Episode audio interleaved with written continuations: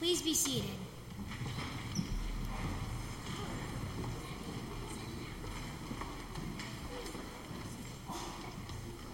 Loving God, we have heard this story before the story of a star in the sky and a baby who was laid in a manger. We have heard this story before, passed down in hopeful whispers through the generations. So this night, as we lean our hearts and our ears closer to you, we ask that you would make room in our souls to hear this story again. Make room in us for awe, make room in us for wonder, make room in us for heartache and compassion, make room in our hearts for you. Pull us into the narrative, that we might hear the truths in this ancient word as if it were the first time. So speak to us again this night. We are listening. We are already making room. Amen.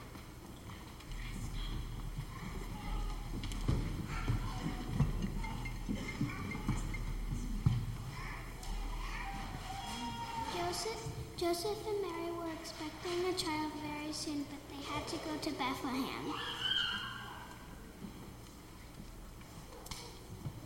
There was no good place for them to stay the night, but the baby was coming, so they went into where the animals were, and there and it was warm.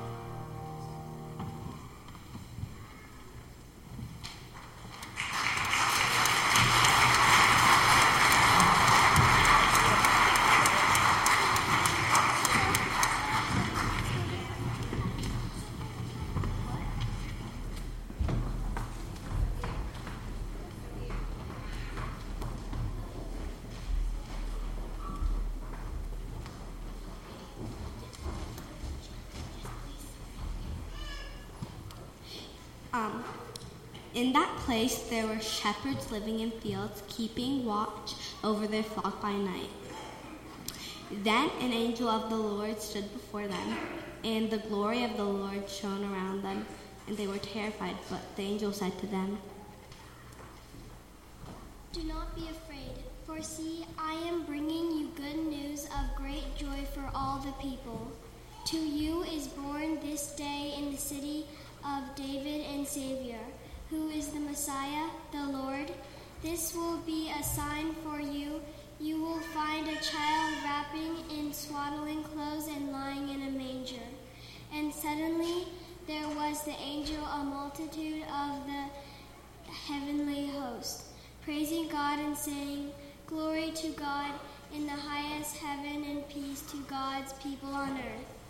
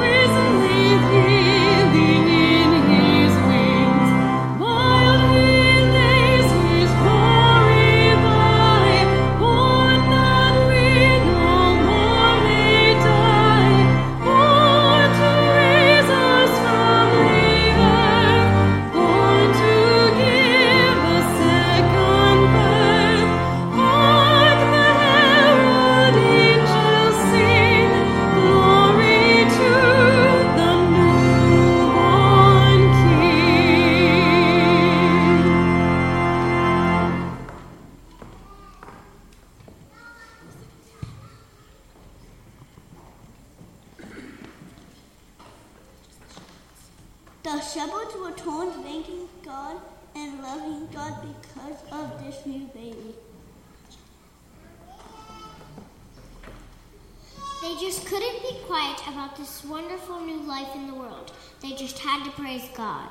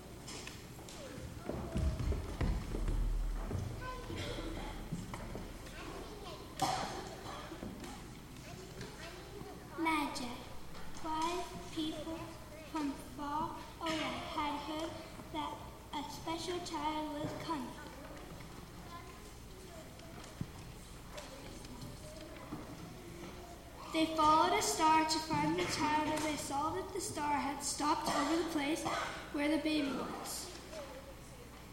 When they saw this, they were overwhelmed with joy.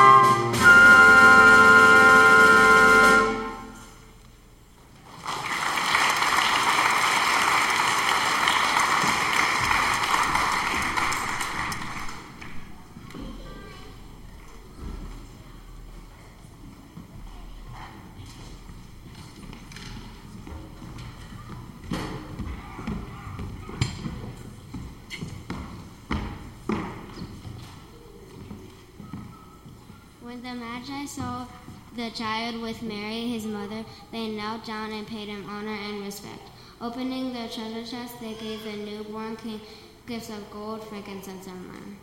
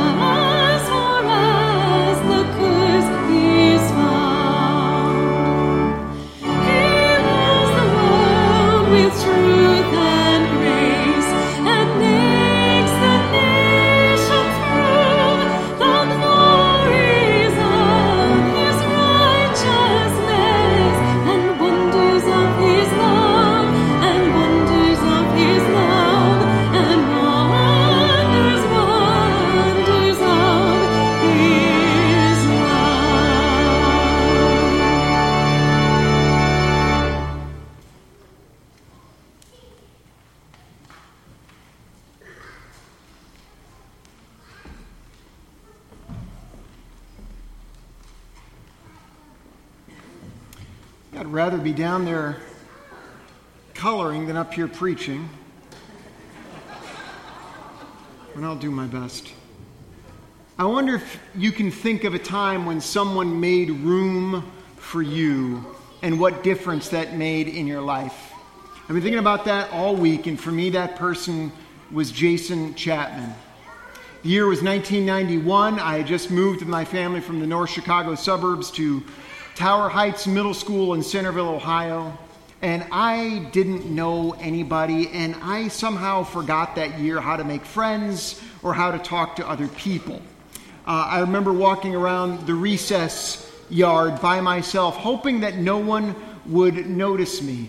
And in what was undoubtedly the loneliest year of my life, uh, Jason Chapman would not allow me to be invisible despite all of my best efforts. Now, like me, Jason was a new kid. He had just moved with his family from Oklahoma to Centerville. And he was, in that regard, much more of an outsider than I was because he sounded like someone from Oklahoma. Uh, and for some reason, unlike me, he had no problem just talking to other people. He would sit down at the lunch table with other people, unlike me, who was by myself, and he just talked to people. Uh, at, during recess, he would play football uh, instead of walking around by himself. Uh, and he was not by any stretch uh, the best athlete, but that did not stop him from playing. And at some point that year, he took this wallflower under his wing.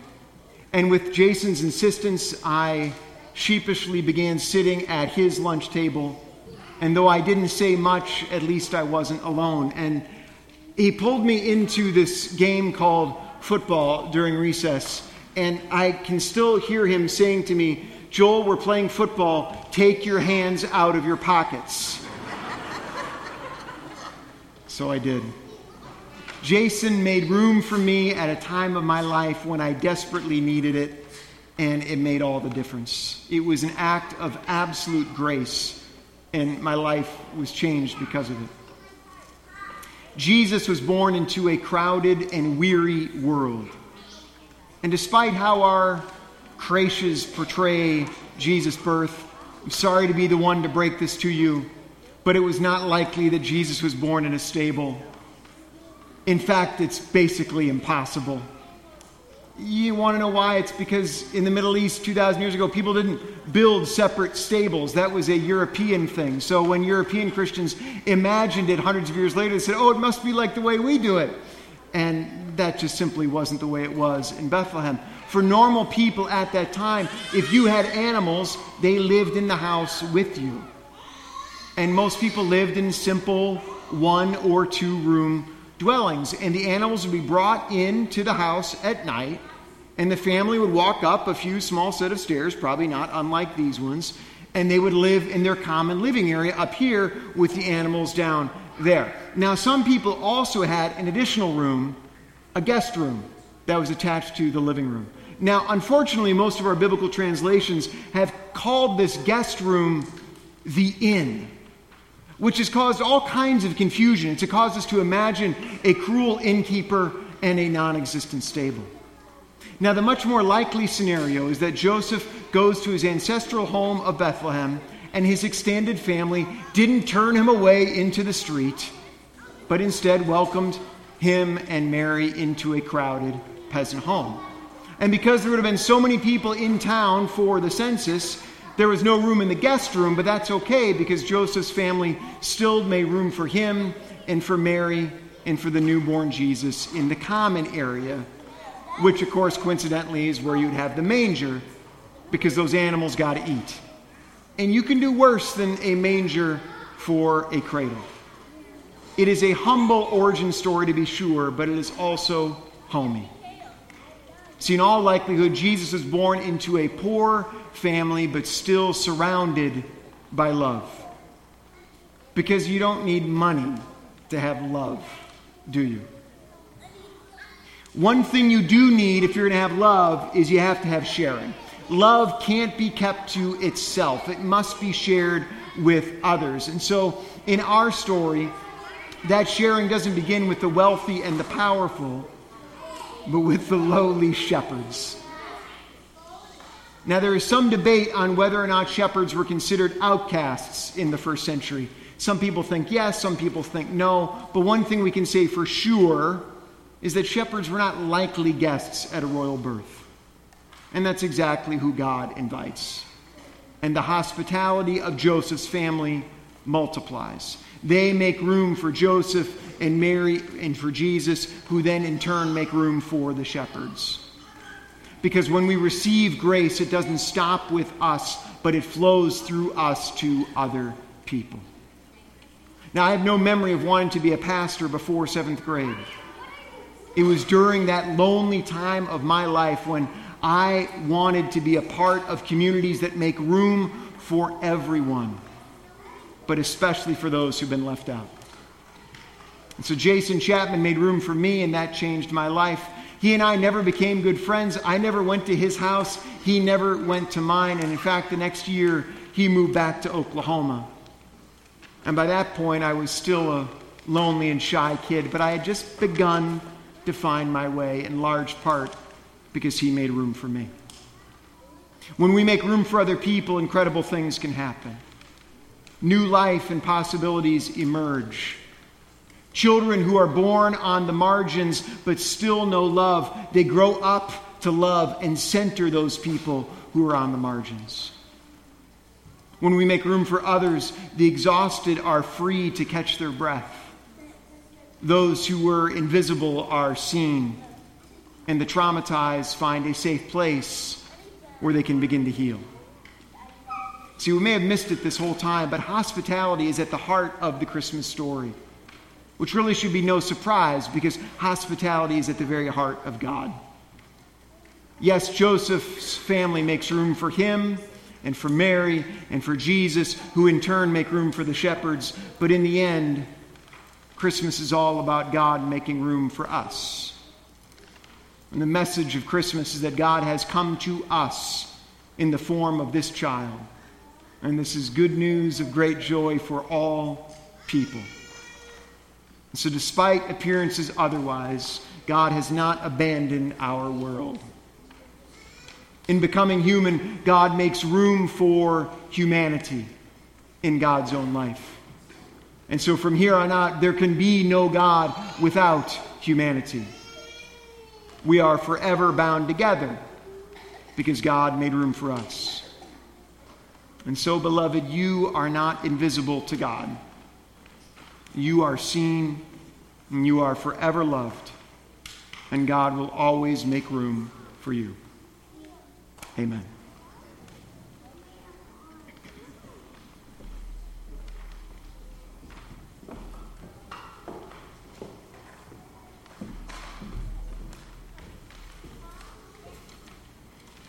Will you pray with me, please? Holy God, we have been waiting a long time for this night, for the joy and the quiet of Christmas Eve, for the sound of the angel chorus, for the old familiar songs. We have carried weary hearts through the last four weeks of Advent, longing for the peace and hope of this night. And now we're finally here. So tonight, God, we say thank you for the things in our lives that spark joy. Thank you for the gift of family recipes and crowded tables. Thank you for a slower schedule as many approach vacation. Thank you for infusing this season with practices of generosity. Thank you for children who squeal with joy and the neighbors who drop off cookies. Thank you for every ounce of beauty that marks this season. It has been made and has made it possible for us to join our voices with the angel chorus. However, God, even in the face of remarkable joy, we still bring weary and worried hearts to you this night because we know that many have an empty seat at the table this year. We know that many will celebrate Christmas from a hospital room. We know that many have crunched numbers over and over again to see if they could afford a gift. We know that for far too many, the holidays are a reminder that the world is still not as it should be. So, in between our joy and our weariness, God, we ask that you would make room. Pour yourself into the cracks of our hearts. Bind yourself to our good days and our bad days. Carve out space for your love in the center of our beings so that no matter where we go, we might trust the angel song when they say, Be not afraid, and joy to the world. Until then, until the day when joy overpowers weariness, until the day when there is room for all at every table, until your promised day, we will continue to pray as your Son taught us, saying, Our Father, who art in heaven, hallowed be thy name. Thy kingdom come, thy will be done, on earth as it is in heaven. Give us this day our daily bread, and forgive us our debts, as we forgive our debtors. And lead us not into temptation, but deliver us from evil. For thine is the kingdom, and the power, and the glory forever.